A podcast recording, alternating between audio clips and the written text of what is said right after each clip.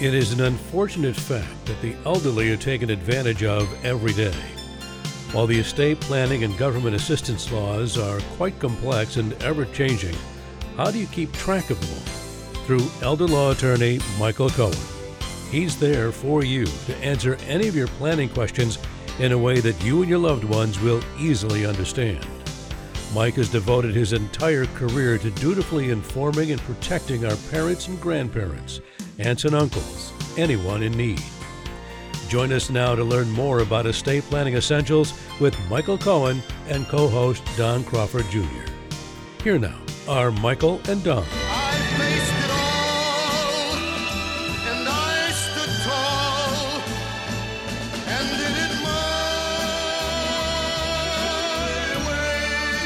This is once again another estate planning essentials program. My name is Don Crawford Jr., the co host of this fine program, which is thoughtfully striving to protect your family, your assets, and you. And I'm sitting with my co host, my attorney, my friend, who should at least be, I don't know if he can be your co host, maybe in a podcast.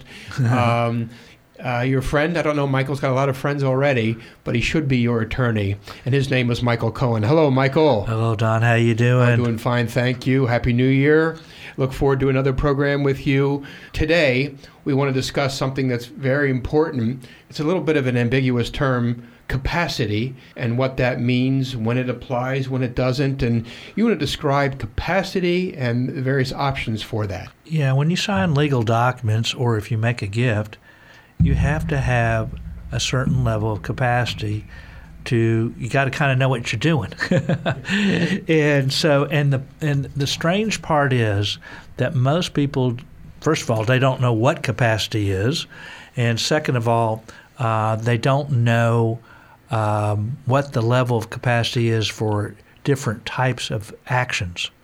So there's testamentary capacity, that's to sign a will. There's contractual capacity, which is to sign a contract. And there's donative capacity, which is the ability to make a gift.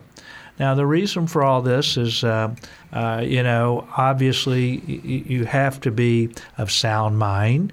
Uh, you have to be over the age of 18. And if you're um, under 18, then you're not presumed to have any capacity. Um, and so, you know, we talked about on the guardianship program uh, that we did. I say guardianship, the alternatives to guardianship. Um, there were certain definitions under the Texas Estate Code as to when somebody has capacity or is at least um, or is incapacitated. So if you were a minor, uh, obviously had incapacity, as we just mentioned, or if you're an adult who, because of physical or mental condition, is substantially unable to either provide food or clothing or shelter for yourself or care for your own physical health or manage your own financial affairs, or if you have um, to have somebody to collect governmental funds. You know, like we talked about one, I, I think we may have mentioned on um, last week's show, and maybe I didn't, but um, representative payees are like a poor man's guardianship. Uh, so somebody collects Social Security for you because you can't have it for yourself. Uh, you can't handle things and spend the money for you. Um, but in any event, the a lot of times there's it becomes important. Uh, let's say you have a will. Uh, capacity is going to be one of the things that somebody may contest if you have inadequate capacity. So, how do you, what do you do? How do you determine it? And if there's not, you, the attorney has to make these decisions too on whether somebody has capacity to even sign a deed, uh, the contractual one. A lot of times you have to do an evaluation. And sometimes you know if there's capacity, and sometimes you don't know if there's capacity. So tell me, my friend, who determines this? Well, you can only could do the best you can. Uh, usually, when we have a questionable situation, we uh, we might explain to the doctor, uh, like a gerontologist or a geriatric psychiatrist or psychologist, uh, or a neurologist, about the legal definitions that we'll go over here today. And usually we often ask for them to sign an affidavit, and then we might put some of the terms that are needed that we will mention here into an affidavit swearing that the person had enough capacity so that if there's a uh, contest at a later date, then we say, look, we relied upon the uh, determination of an expert in the mind. So it goes to expertise. Now, whether that will or contract or gift is overturned is going to certainly be up to a court. Uh, if but we want to put the person in the best position to succeed. Um, sometimes I can't tell. Uh, I, may, I, think I talked about uh, sometime in 2022 about somebody who came to my office, and I didn't know because he was an attorney.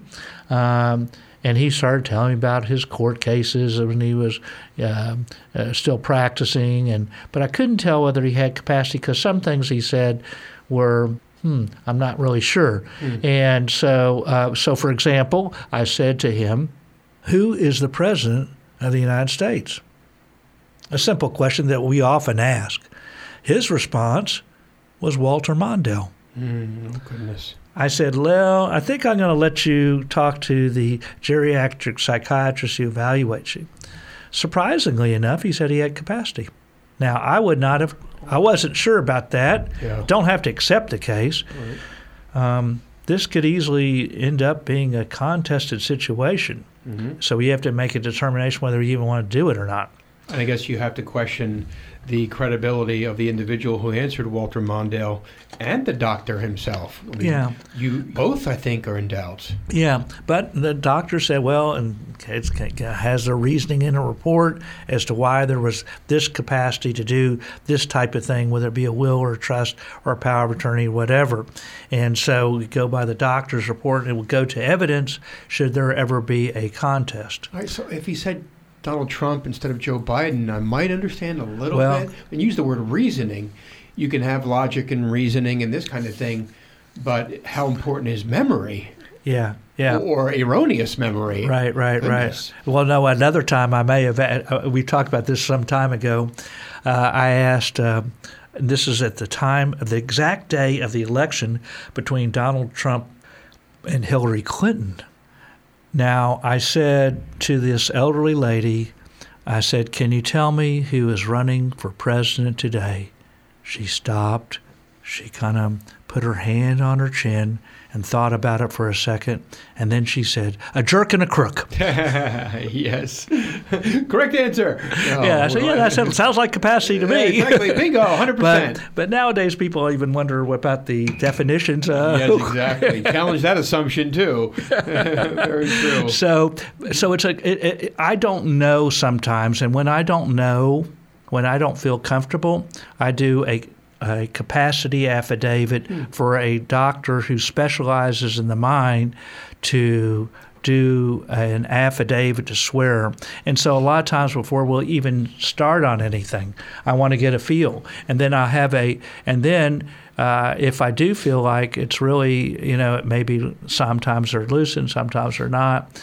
If you could, we say in the affidavit that the time that they signed whatever that document was, that they had capacity at that time. Mm-hmm. Because it's not necessarily, so just because uh, you've had some sort of diagnosis, uh, let's say of some sort of dementia, doesn't mean that automatically you lack capacity. Yeah. It depends, you know, it depends on how far along you are. So if you somebody has been diagnosed, uh, we often want to do things at the early stages because the longer you go, obviously, the more dementia there might be, and the less likelihood that you could sign documents. So if I if I get the doctor says no, the person doesn't have capacity, I'm not going to do the documents uh, at all. So I want to know from the get go before, and then if we if it becomes more of a question, we might have the affidavit signed simultaneously with the documents to reduce the risk of a somebody saying, well you know they didn't have capacity and and so if somebody had been diagnosed with di- uh, some sort of dementia or early alzheimer's or whatever uh, and the doctor said yeah but they're early enough they still know whatever, then um, then we have that uh, at that time, so it becomes less of a uh, situation that's con- it could still be contested. Anything could be contested. uh, but uh, you reduce the risk uh, of being uh, unsuccessful. With all of your years of experience, have you ever been in a situation where the doctor, him or herself, was demonstrating dementia? You know, I've never had that uh, personally, uh, Right. but we, you know, it is a concern. Uh, I know that the Bar Association is concerned as people live longer, uh, that they're concerned about elderly attorneys going before the court. Ah, yes. And so there's been efforts to try to uh, try to recognize the issue, and so it's getting to be more of a problem uh, as people age. Makes perfect sense. So I imagine too that the same thing is applicable for doctors. So uh, it, it it you know we're doctors are not immune. Yeah. Yeah. I um I have no interest in retiring, maybe ever. Um, I want to protect this ministry and asset that God's given me, so I don't ever expect to step down from my position, and um, hopefully I won't be in that situation like attorneys or doctors could be in. But it makes sense that uh, you have to question their credibility uh, because you never know sometimes, and I, I would imagine all the attorneys around me uh, including my buddies, and I've got a starting five that are all attorneys in my inner circle here. It's it's crazy, but I would imagine that, like them, because it's their jobs as attorneys for the, most of the attorneys, I would imagine, unlike you, they're always looking. I don't know about these five guys, but a lot of attorneys are always looking for a crack in the window to be able to slide in and say, "Oh," and create doubt, uh, reasonable doubt, and then that gives them something to say. Well, this is illegitimate, or this is this person's not credible, and therefore drop the document in the trash and let's start over. Do, do you see a lot of that? Well, of course, I'm not a litigator. I'm just I'm a nerdy planner. I'm a lover, not a fighter. Uh, so I'm, I'm I'm not in that world. I'm in my own unique little area, trying to help people take care of themselves and their family. And so I don't go into the uh, beyond a reasonable doubt versus uh, uh, preponderance of the evidence type things that litigators uh, may be involved in, depending on if it's uh, a civil case or a criminal law case. I never go to court except for maybe probating a will.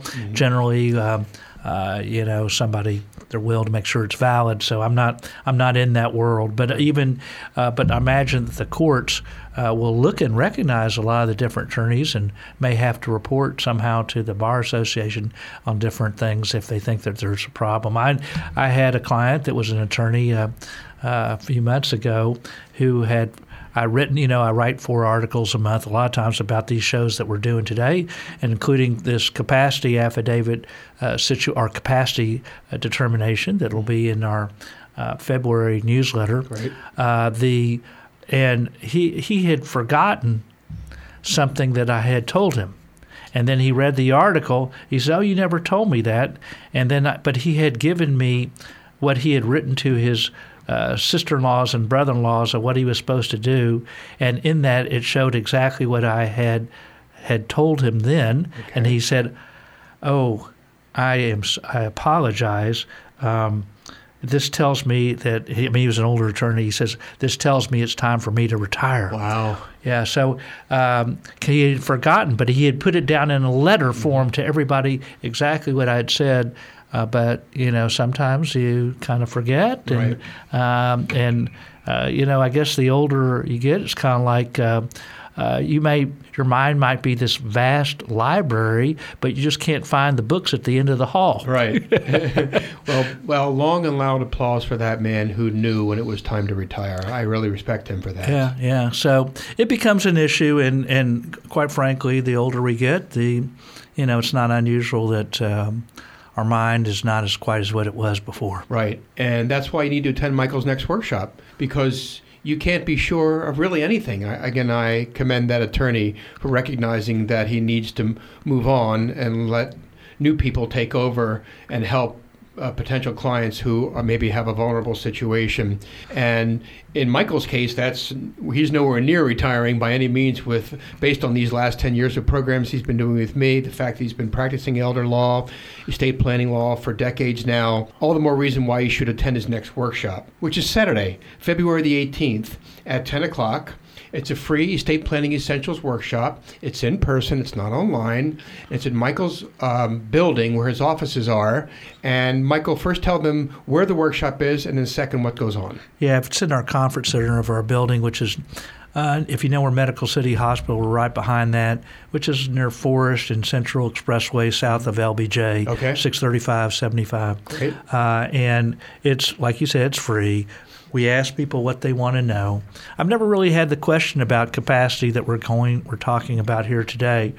But well, sometimes we might have a question: is when, how do you determine capacity? But uh, it's not a common question. We ask people what they want to know. Typically, it's about wills or trust or powers of attorney, and the differences. There's so many different variations of those types of documents that people are not aware of.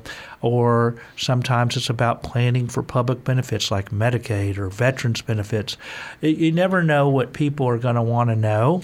Uh, we ask you what you want to know, and over those two hours, we answer whatever your questions are and the questions of others, as well as having a presentation explaining some of the basics uh, about wills and trust and Medicaid, some other things. Uh, but it really anything related to estate planning, we attempt to answer.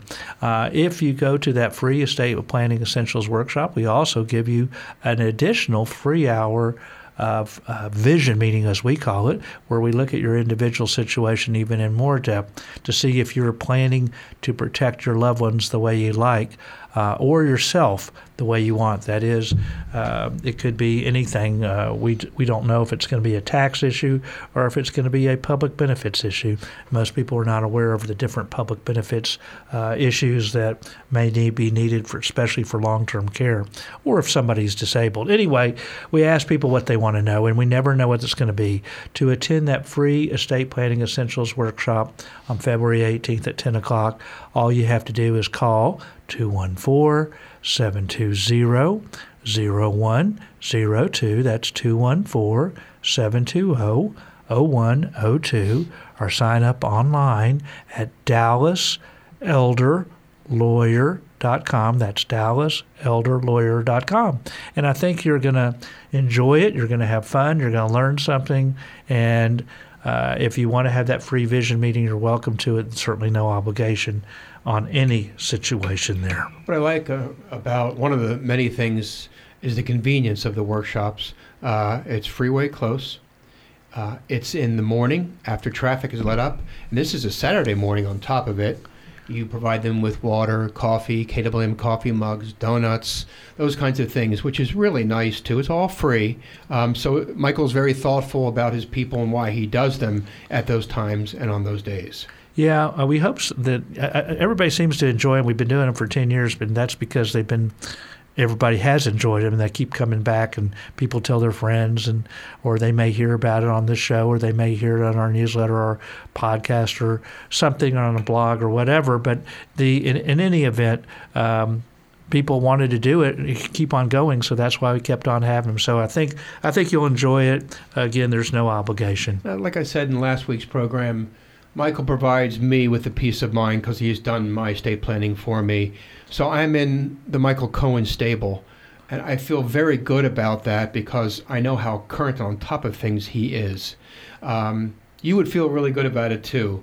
So just attend his next workshop and then decide for yourself. I'm just admonishing you to go to the workshop, and then we go from there. All right, Michael, about seven or eight minutes left to talk about capacity some more. Yeah, let's talk about first about testamentary capacity.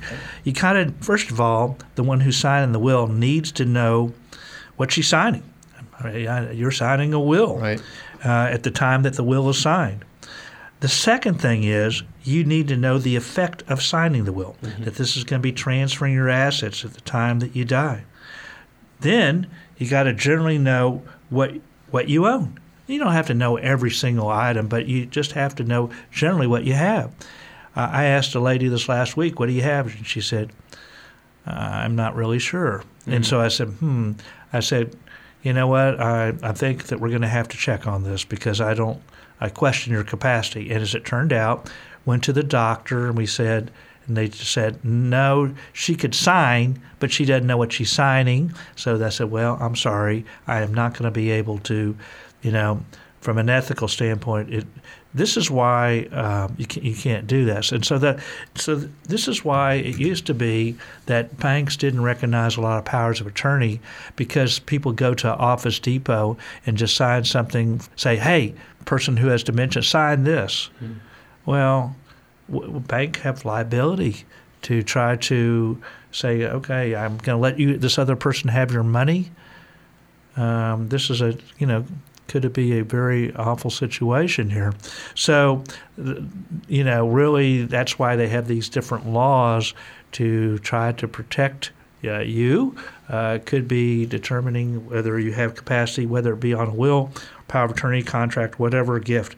Uh, you also need to know who your closest relatives are. That doesn't mean you have to give your assets to your closest relatives, mm-hmm. but you need to know who your next of kin or who is the bounty of your affections, the actual law. Interesting. Um, you also, when you sign a will, you have to you can kind of be able to put those type of things together. You might not be able to put them later that afternoon or something, but at the time that you signed the will, you had to have a, a lucid interval, a memory long enough to know the effect of your decision being made. Again, it doesn't mean that, and, and it could be that you, you, you know you might think that that person's judgment is unreasonable, but the person who uh, you can say, no, I want everything to go to so and so, which isn't a relative or whomever. Mm-hmm. But it, it, do they have uh, a reasonable judgment to make the decision based on their uh, capacity at the time. I always of, ask you because we want to make sure no one forgets somebody, whether it, it comes to inheriting something or not inheriting something. Yeah, I mean, in fact, I said to, I had somebody in my office uh, uh, earlier this week, which I wasn't sure about. They wanted to do a trust, and uh, the two daughters uh, were just, we were just talking about options. And I asked, who, who are, who are your who would you want as a beneficiary? And there was two daughters in the room, uh, and they didn't say anything. He said, "Well, I want daughter and a granddaughter." I said, and I said, "Do you have any other daughters?" You know, you know, as you know, their daughter felt like chopped liver. Right. You know, so. Yeah. Uh, or if the daughter's estranged, yeah, they right. may say, "No, I don't," because I haven't spoken to her in 30 years. By the way, we wouldn't have them in the room uh, if, if, there was any question of undue influence. Right. So when that. we sign documents or whatever, we don't. You remember I told you the old story about the person who came in and I couldn't understand what they said. The oh, daughter right. said, yeah, yeah, she wants everything to go to me. Right, exactly. So That's like the under duress phrase that they use. Well, or at least undue influence. Undue influence. Yeah. Got you. Yeah, we. That's certainly not good, and that's dangerous. So I'm glad you cover for that as well. So that's what the common thing is when people uh, sign when they try to contest wills is there undue influence, capacity, duress. Those are common things. Now, quickly, because I know that I have limited time. About four minutes left. Okay. Okay. Let's go over contractual capacity. Sure. Just like on a will, uh, as just like we talked about guardianship last week, either if you're uh, a minor, you can't sign anything. Uh, if you're an adult who, because your mental physical condition can't substantially provide food, clothing, or shelter for yourself, or care for your own physical health, or manage your own finances, or if you have to have a somebody to take care of your uh, receiving of governmental funds, those are situations uh, which are not needed necessarily for a will, uh, on the will, you have to be a sound disposing mind and memory. Uh, and you have to be over age 18. But you'll see for contractual capacity, it's actually a higher level of capacity. Uh, the reason is you're dealing with your assets during your lifetime, whereas it becomes more important to take care of you during your life versus what happens after you die. So not only do you do have to have that, but you you have you just have to have sufficient mental capacity to know what you're doing, and when you sign it. Um, and so, if you have a contract, actually the capacity level for a more sophisticated or higher complex document may meet a higher level of capacity. So, you might be able to have capacity on uh, some parts of the contract, but not on other parts of the contract. So, as that sounds uh, kind of uh, unusual, but that might be the case. And you have, of course, you have to exercise your own free will. So, contractual capacity is higher than testamentary capacity, testamentary capacity, the ability to sign a will. Mm-hmm. and of course, and and donative capacity, the capacity to make a gift is even higher than that. Because again, if you make a gift, you need that money to save for take care of yourself for the rest of your life. Mm-hmm. So, uh, for a gift, you have to have the intent to make a gift, to have to deliver the property, and somebody has to accept it. But if you make a large gift, and this is really important in the Medicaid world, unless you get somebody's uh, an independent person who's given you the reason why to make a larger gift. If you make a large gift and you can't take care of yourself, then the gift could be set aside as void mm-hmm. because you need that money to live off. Now, for Medicaid, or sometimes veterans benefits. There are sometimes it's beneficial to make transfers so you can get governmental benefits. So that's why we mentioned in financial powers of attorney that the standard power of attorney doesn't give that ability. But if you don't have long-term care insurance, often you want to be able to make those gifts. But if you gave uh, an unlimited or broad gift giving authority, and it wasn't to do anything to do with that, and didn't get an independent person's uh, consent, and now all of a sudden your assets have been taken away because you're. It's considered like uh, almost like uh, an undue influence, uh, a fraud, basically that wow. can be set aside. Wow. By the way, that gets into another thing. If somebody didn't have in their power of attorney the ability to make large gift giving, and they started taking assets of the principal, the person who signed it. It could even be a criminal act. The amount of the criminal act depends on the amount taken as the level amount taken increases potentially the felony. This is immense information. It's almost threatening in some time. That's at times because of the criminality of the of the possibilities, which is very scary. All I can do is admonish again the listener to not make this a bucket list thing, but make this a to-do list put it at the top of your to-do list if, if, if it's on the list put it at the top of the list if it's not on the list this is something you've got to get done and then keep addressing it annually biannually because things change the way to do that is to attend Michael's next workshop. That is the first step. Dial 214-720-0102, 214-720-0102 for that Saturday, February the 18th, 10 a.m. workshop in person right here in Dallas, Texas or even go to DallasElderLawyer.com, DallasElderLawyer.com. Our Dallas Elder Lawyer, Michael Cohen. Thank you very much, sir. Thank you. The record shows.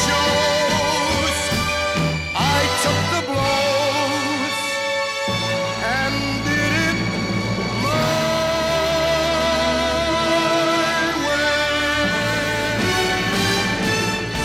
way. A leading estate planner practicing law for decades in Dallas, Texas, Michael Cohen is ready to educate you about the Texas and federal laws. The next step to that end is to attend his next workshop by going to his website, which is dallaselderlawyer.com. That's dallaselderlawyer.com and sign up for that free estate planning essentials workshop. Or you can also call him by dialing 214 720 0102. That's 214 720 0102. A talk show host on KAAM for eight years now, Michael Cohen is the person you want to evaluate what could currently be a rather insufficient estate plan. Make certain that is not the case and that it is created and completed your way by signing up for his next free workshop today.